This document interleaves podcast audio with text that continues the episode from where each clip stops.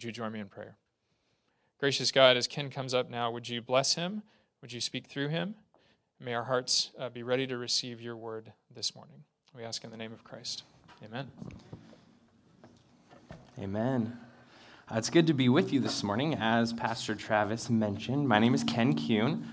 Um, I'm the family ministry director here at Bethany Eastside. And I love the opportunity to come and be with you in Big Kid Church. I spent a lot of time in Little Kid Church. Um, and, you know, they, they really, they've got it. They really got it. Um, but before we begin talking about our scripture this morning, I want to talk a little bit about Advent. So, the wonderful thing about Advent is it's this season. It's a season in which we are waiting. We're waiting for the coming Messiah. We are waiting for Jesus. And so, I've been talking about this with the kids because it's kind of one of those foundational building blocks for Christianity. Jesus is coming.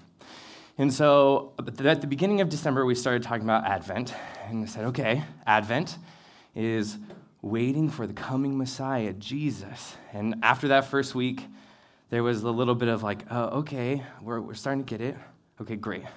Second week, back in there with the elementary kids. Advent is waiting for crickets. Okay, we're getting there, slowly but surely, waiting for the coming Messiah, Jesus.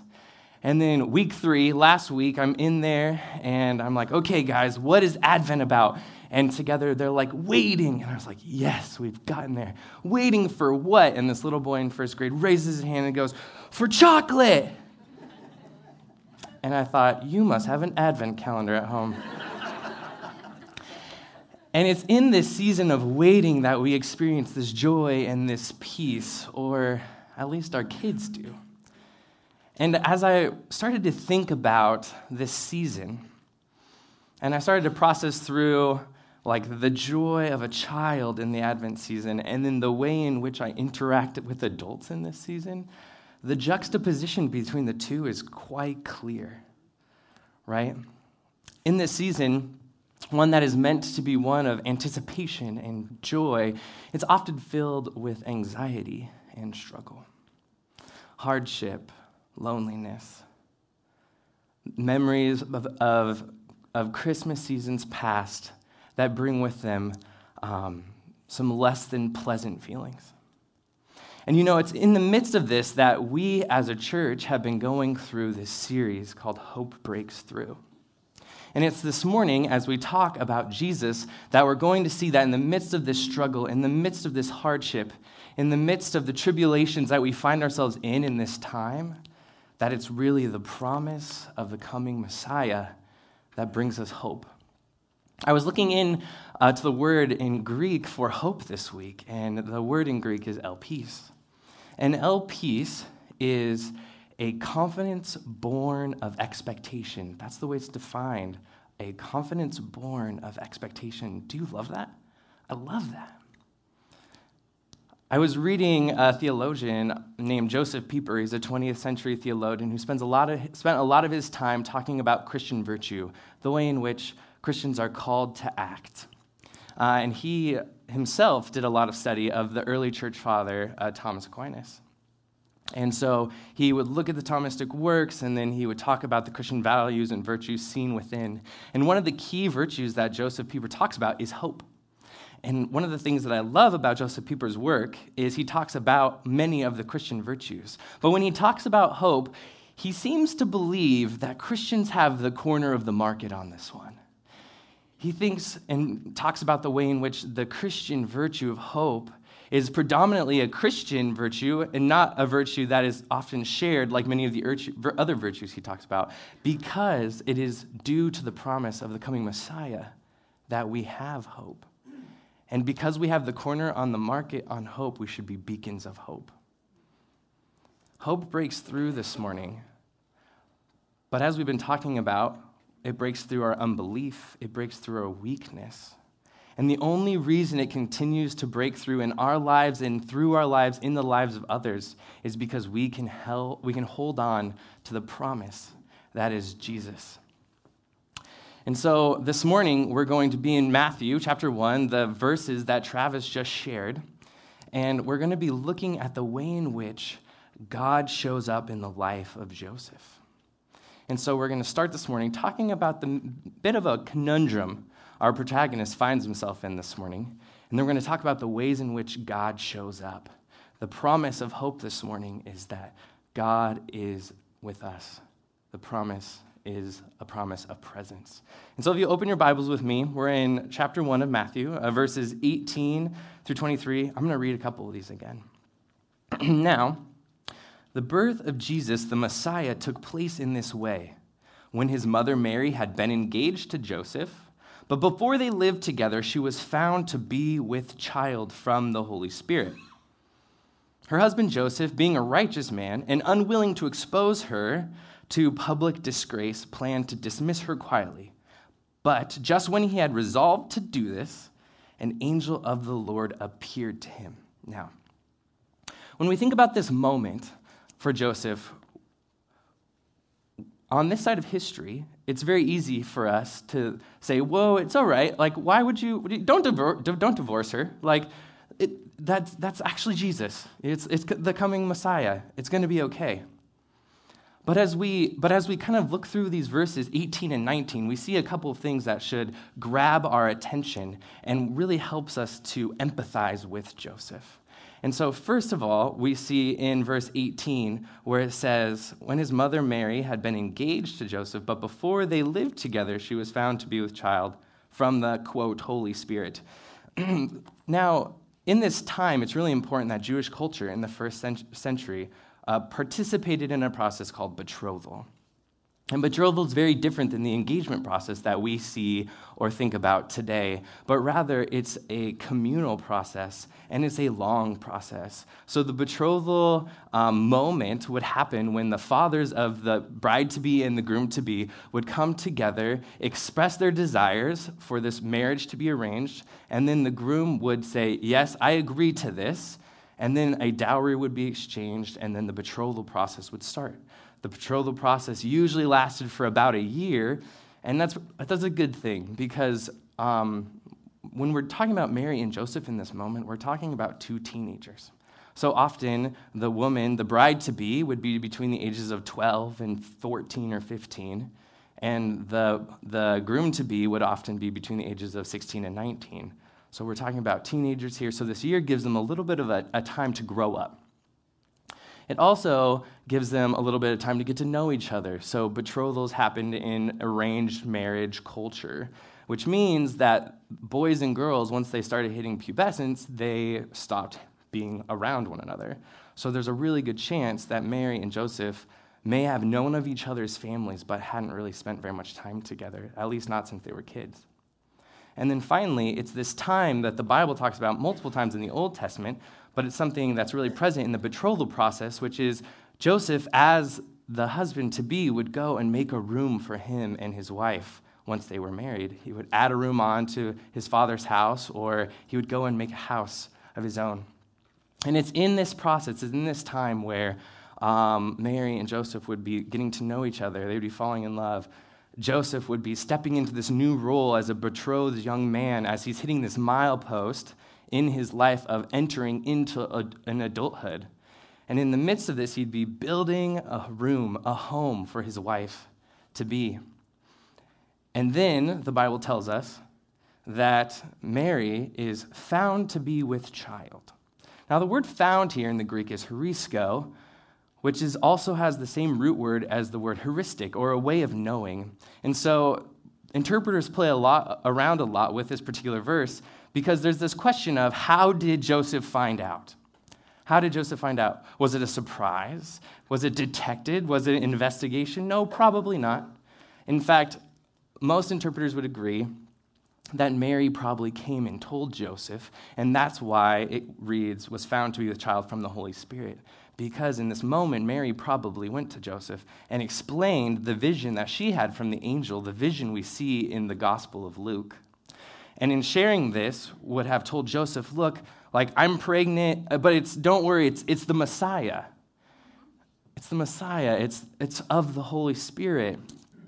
And so, as we've laid out in this moment, Joseph, probably not having much of a relationship with Mary, Um, and then having like been kind of readjusting and realigning his life around this idea that he was moving into marriage for this period of time with this woman and she comes to him and says oh i'm pregnant but don't worry it's the messiah i think the response would be well that's a coincidence the person that we've been waiting for for all this time just happens to be in your womb hmm and I think that if we start entering into this moment with Joseph, we have to give him a little grace.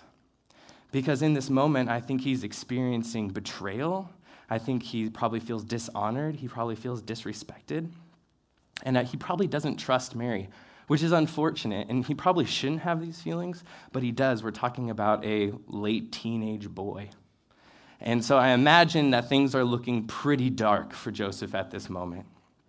Not to mention that this moment for him as a young man in Jewish culture it ha- means a lot. And so the social ramifications for Joseph to be living in this space are pretty tricky. And yet, the Bible tells us that the way he responds in this moment is a just way, is a righteous way. Verse 19 says Joseph, being a righteous man and unwilling to expose her to public disgrace, planned to dismiss her quietly. And the important thing to know here about betrothal culture, as much as it's a full community thing to come together to throw a party, the betrothal has been confirmed. In a year, they will be married and we will celebrate once again. Breaking a betrothal or divorce in first century Jewish culture was actually a fairly simple thing and it was a fairly quiet thing. Because in the shame honor culture that existed at this time period in history, if you were going to be a family who had a divorced member or you or a betrothal was going to be broken, this is a big deal socially. And so the rules in place made it so that it could be done quietly. However, for whatever reason that betrothal or divorce was broken off, one of the worst reasons it could be broken off is because of adultery. So there's this assumption that if Mary's pregnant, Joseph knows one thing he knows it's not his. And so that means that the chances are if there's actually a baby in there, something went down with somebody else. And the Bible and the law of the Old Testament is pretty clear that the penalty for adultery is being stoned to death. Now, luckily for Mary, at this point in history, it was very rare for people in the Jewish culture to stone a woman with child to death for the child's sake. But we do know that because of her infidelity, it would be a social nightmare for her to find another husband if Joseph actually did break off their betrothal and divorce her. And so he wanted, the Bible tells us that he wanted to, to, dismiss her quietly so that she could hopefully go to another town, have her baby, and have a new life, one that was not tied to the sin of adultery that she had apparently committed at this time. Now, we know on our side of history that Joseph uh, was a little unsure of himself and He's going to find out soon enough. But before verse 20, in this moment for Joseph, I imagine that this is a fairly dark moment, a moment of loneliness and depression, a moment much like the, some of the feelings and moments that we have in the holiday season. And yet, the promise in verse 20 is that the Lord God shows up. And so this morning, we're going to unpack verses 20 through 23. We're going to talk about the way that God shows up in this moment for Joseph. And yet, before we move into that, I want to pull on this moment a little bit more of this, this dark moment for Joseph. The Bible says he was a righteous Jewish man. And as such, he probably prayed about this thing. Can you imagine being in this moment praying for something and then not hearing anything from God, there's an assumption I'm making here that he prayed, and I'm also making an assumption he didn't hear before the Bible says in verse 20 that he resolved to divorce. And I'm imagining that in sometime in that process, he had to make a decision to actually divorce Mary. And I am imagining if he was truly a righteous man, that he would have gone about that in prayer.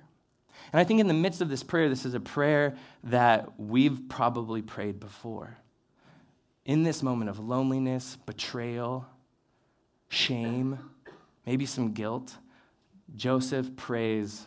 I would imagine Joseph is praying, God, where are you? Yahweh, where are you? And he hears nothing.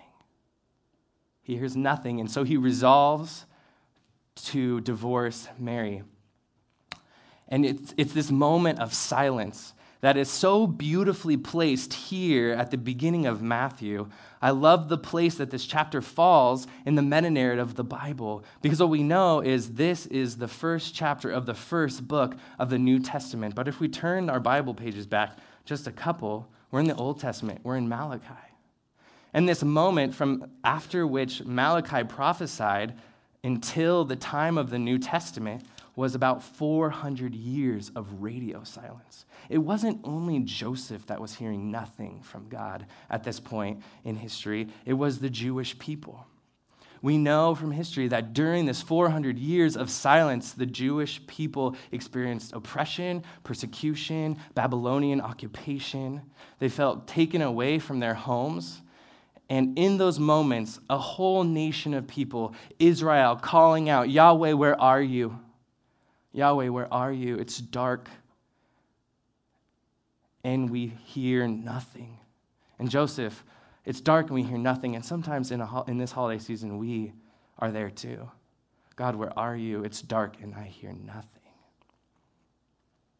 And yet, this moment where this angel arrives is a moment that we've known has been coming.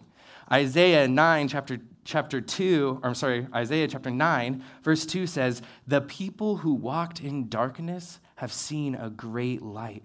Those who lived in a land of deep darkness, on them light has shined. Verse 6 For a child has been born for us, a son given to us. Authority rests upon his shoulders, and he is named Wonderful Counselor, Mighty God, Everlasting Father, Prince of Peace. It's in this moment I want to dig in to this, this mighty counselor that Jesus is called.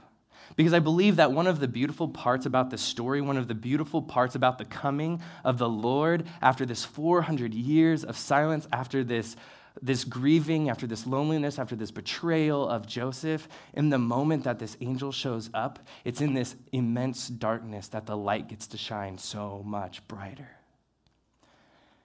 And so it's in this portion of the scripture that we hear this promise that in the midst in, of great decisions in our life, God promises to be present. And in Joseph's life, this is illustrated through the angel coming and talking with Joseph. And it's so clear here that as the counselor, God is revealing something to Joseph through the angel of the Lord, saying, Joseph, your plan was not the plan that I had for you and here is what it is to be. And this is a promise that we see all throughout the, the Bible. Psalm 32 8 says, I will instruct you and teach you the way you should go. I will counsel you with my eye upon you. Isaiah 41:10 says, Do not fear, for I am with you. John 21, this is the story of Peter and Jesus on the beach after Jesus had resurrected from the grave. And Peter had denied Christ three times. And in this moment, Jesus comes to Peter and says, Peter, do you love me? And Peter says, I love you, Lord. And Jesus says a second time, Peter, do you love me? And Peter says, I love you, Lord. And for a third time, as if to cancel Peter's sin, Jesus says, Peter, do you love me? And Peter cries out, Lord, you know that I love you. And it's out of this moment that Jesus says, okay, then go and feed my sheep. Jesus instructs and shares this vision for Peter's life, and Peter goes on to be one of the rocks of the early church. See, I'm convinced when I read the word of the Lord that God isn't interested in, keep, in keeping his plan for our lives hidden. But in fact, the promise of presence this morning is that in the midst of that, God will go with us in God's plan. Hear this, church.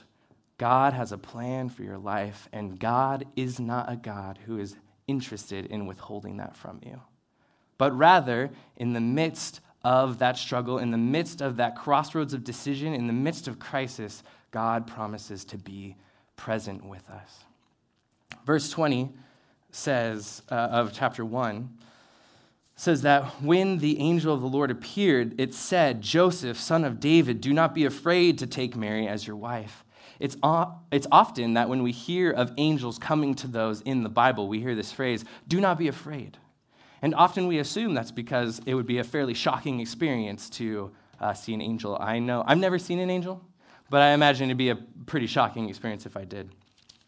And, but yet, I, I think it's important to realize the sentence structure on this one. Do not be afraid to take Mary as your wife. It's one whole sentence, the period's at the end. And I think that this angel understands the struggle that Joseph is going through and understands that well, while his physical body is not at stake in this moment, his social life is. And I think that taking Mary as a wife and fathering a child, a boy in this culture that is not his, is probably something to be afraid of. But here's the promise the promise is you make this decision to, to, to listen to the plan that I have for your life. And then, as the story goes on, we find out in verse 23 Look, the virgin shall conceive and bear a son, and they shall name him Emmanuel, which means God is with us. The second promise of presence is that God is going to walk the journey with us, and God will be present in the midst of that. Now, I think the natural question that comes after such a great statement is okay, Ken, so, how do we feel God's presence? It's a good question. It's a genuine question. And I think this morning there's four key ways that I want you to think about as places to experience the presence of God. The first is the Bible. I believe that this book, cover to cover, is filled with truth. And truth that God has a plan for us and is willing to reveal it to us in this living word. And it's through reading the Bible that we see a picture of who we are to be in Christ, and out of that, it should direct the way in which we live our life. So I believe that through the Bible, you, should, you will find, if you seek, the presence, and you will feel the presence of the Lord. A second place that I th- feel like we should be aware of God is through the Holy Spirit. So when Jesus uh, went to heaven after, uh, after um, rising from the grave, he promised that he would send to us the Holy Spirit to guide us, to be our advocate, and to walk with us. And so, in the midst of that, discerning what God has for us and what God's presence looks like is something in which we need to engage the Holy Spirit and seek what the Spirit is doing in our lives and the lives around us. The third place that I believe that we experience the presence of the Lord is through the church. Church, we are called to be a people who gather and worship God in such a way that we point one another towards the goodness of God. And as we continually point one another towards God, we begin to transform and our lives look more like which God has for us. I think, it, I think that God speaks through others, and the church is a, wonderful place to be in community with one another and hear the voice of God. And then finally, the sermon series that we just went through, you can find it online if you want to catch back up with it um, we just went through spiritual disciplines. And I think this is also a really great place to feel and experience the presence of God. Um, one of the disciplines that Pastor Travis uh, challenged us to that really sunk in for me was the discipline of fasting. And my experience of fasting in the past has always kind of been defined as, you know, setting aside that thing that is standing between my relationship with God and then so we find these things in our lives that might be like standing in the way, like, oh, I'll give up my social media time, like, no more Twitter time today, or I got to stop binging shows on Netflix, or I need to work a little bit less and pray a little bit more. These are all good ideas.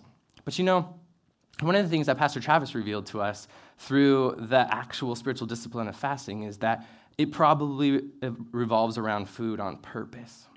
And so, Pastor Travis had challenged us to fast once a week, starting at the end of dinner on Tuesday and going until the beginning of dinner on Wednesday. And so, Emily and I, my wife, decided to take on this challenge and step into it. And I'll tell you, I was completely floored by the profound ways that fasting actually worked uh, we would I would we would finish eating on Tuesday and everything would be fine. And we wake up t- t- Wednesday morning and be a little hungry, but it's fine. But then it, where it really set in was about 10:30. 10:30 in the morning is where it hit me. No matter what I was doing, no matter where I was, there was just this feeling like, oh, there it is. I'm hungry. And you know, when that hunger pain comes upon you, you're, you're not going to miss it. You can't forget that you're hungry. You can't forget that it's there. Your body is telling you that you're hungry. And in the midst of that, there's this reminder, this realigning pain to say, hey, what is it? What is the purpose for you this morning? Oh, that's right. We're lifting up this thing in prayer. We're praying through this thing. And 10:30, and then 11:15, and then 11:30. They're getting smaller. Do you see that? Um, and I'm feeling this hunger, feeling this hunger, and we get to dinner, and we are getting ready to break our fast with one another, and we sit down across from each other at the table. And then we talk about it. First, we commiserate in how hungry we are. And then we stuff our faces, and after dinner, we sit and talk about the ways in which God revealed God's self to us. It was profound. Spiritual disciplines are a place to experience the presence and feel God moving in our lives. But it's this promise, the second promise, the promise of presence, the promise that God would go before us, that is key. For Joseph, the claim to not be afraid for the son that would be born would be named Jesus and he would be the savior of his people. It's in this claim that the angel makes that he pro- the angel promises that as Joseph goes, God would go with. And again, if we look at the way in which this, the Gospel of Matthew is laid out, we see how important this truth is to Matthew.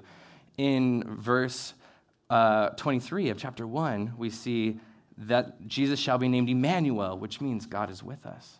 And interestingly enough, if we turn to the very end of Matthew, we often think at the end of Matthew that uh, at the end is the Great Commission go and make disciples.